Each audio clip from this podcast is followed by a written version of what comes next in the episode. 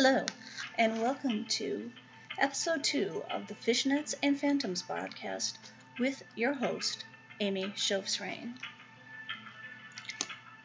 Let's get things started with some news. All right. In Back from the Dead news, it turns out that Sony, in honor of the 40th anniversary of its iconic Walkman player, is going to be release, releasing a new edition. The price of the edition is not available at the time of this recording, but it is going to be a similar sized music player and will have several new high-end processors also one that replicates a vinyl and it will have a battery life of 26 hours which is much longer than the former walkman players Okay, now moving on to news of the body.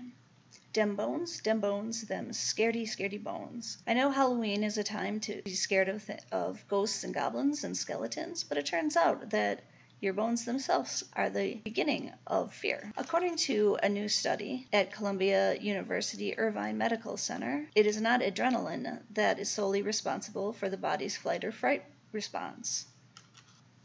It seems, according to this new study, that in creatures with a skeletal system, when they are faced with danger, the brain instructs the skeleton to flood the body with the hormone osteocalcin, which activates the flight or fright response in the body. It seems that our bones protect us in more ways than just with physical support. In studies where mice were genetically modified to not produce osteocalcin, they had no reaction to common stressors such as predator urine.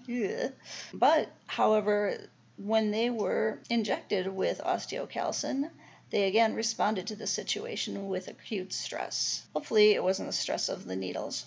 Poor mice.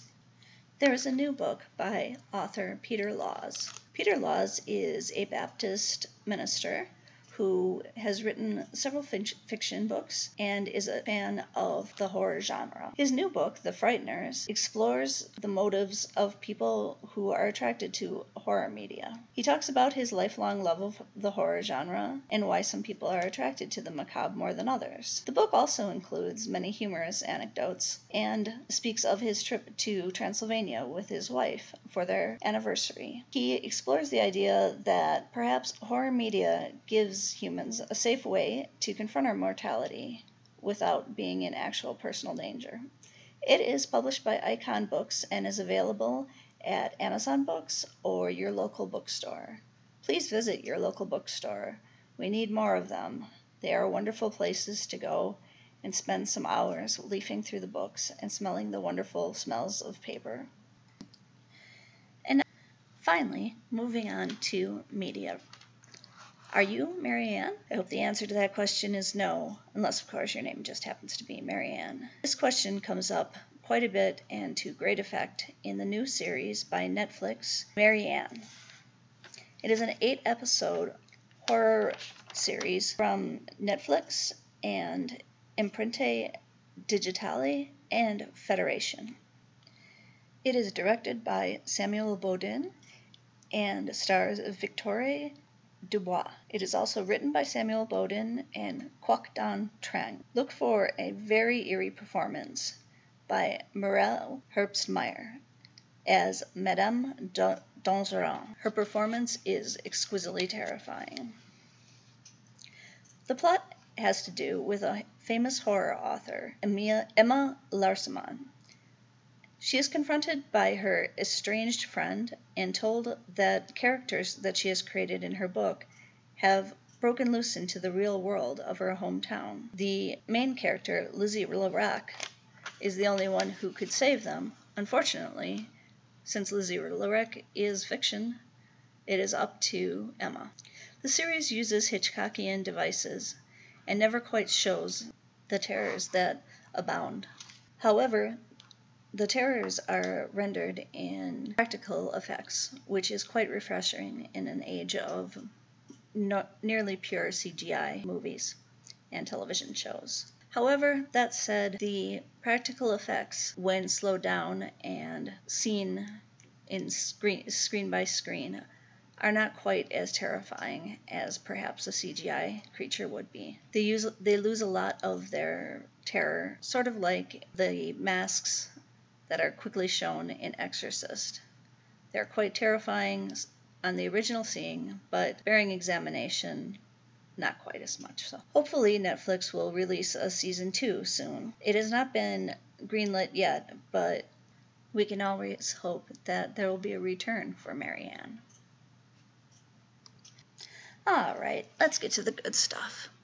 In honor of the spooky season, as promised, I have a personal ghost story for you. My story has to do with a time in my life when I had just started the job that I now work at at a large university. We were in a building that housed many conferences and uh, also was a dorm.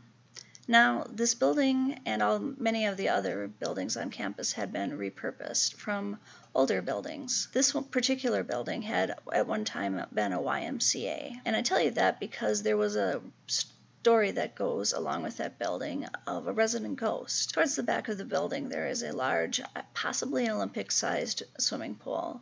And there is a legend that a young boy drowned in the pool and now haunts the place, doing little mischievous acts like um, dropping someone's towel in the water or splashing the water when there's no one around to be doing it. This ghost story is somewhat controversial because there is there was really no time when young people were around the pool by themselves and there's no record of any boys drowning in the pool at any time or anyone else for that matter. Anyways, this story doesn't have to do with that little boy. It has everything to do with my lunch.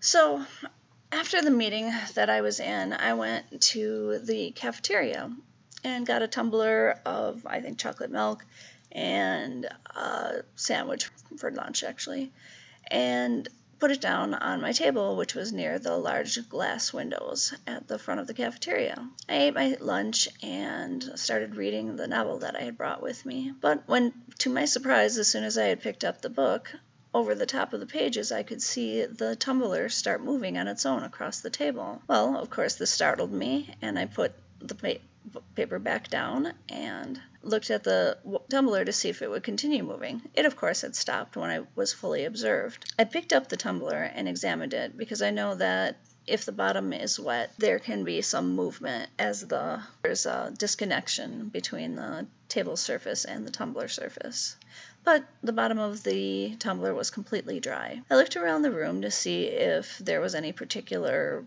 vibrations or something that would move the glass, and I didn't see anything, just people enjoying their lunches. And I tried moving the table to see if it was at an angle or was somehow jogged in order to get the glass to move.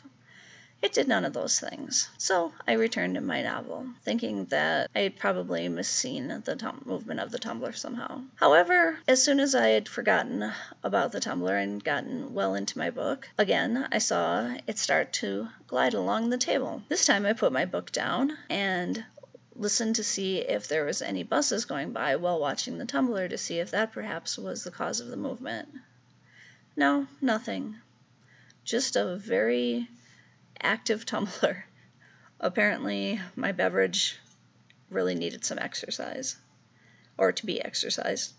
Um, I don't have any explanations as to why the tumbler decided that it needed to go about its merry way that day, but I like to think that it was possibly a sign from my recently deceased mother, trying to perhaps cheer me up because I was worried about a financial problem at the time. All right, so there is my tiny ghost story. I have several more, and the university itself has several more. I'm not going to name the university right now for privacy reasons. Perhaps I will in the future if I change my mind. All right, well, I'm going to try to have more personal ghost stories in the future, and I would also like to highlight yours. Please send any ghost stories that you have in to the Fishnets and Phantoms podcast on Facebook. We also have a page that is dedicated to the podcast, and you can find us at either place. All right, hopefully, we will see you soon, and until then, good night.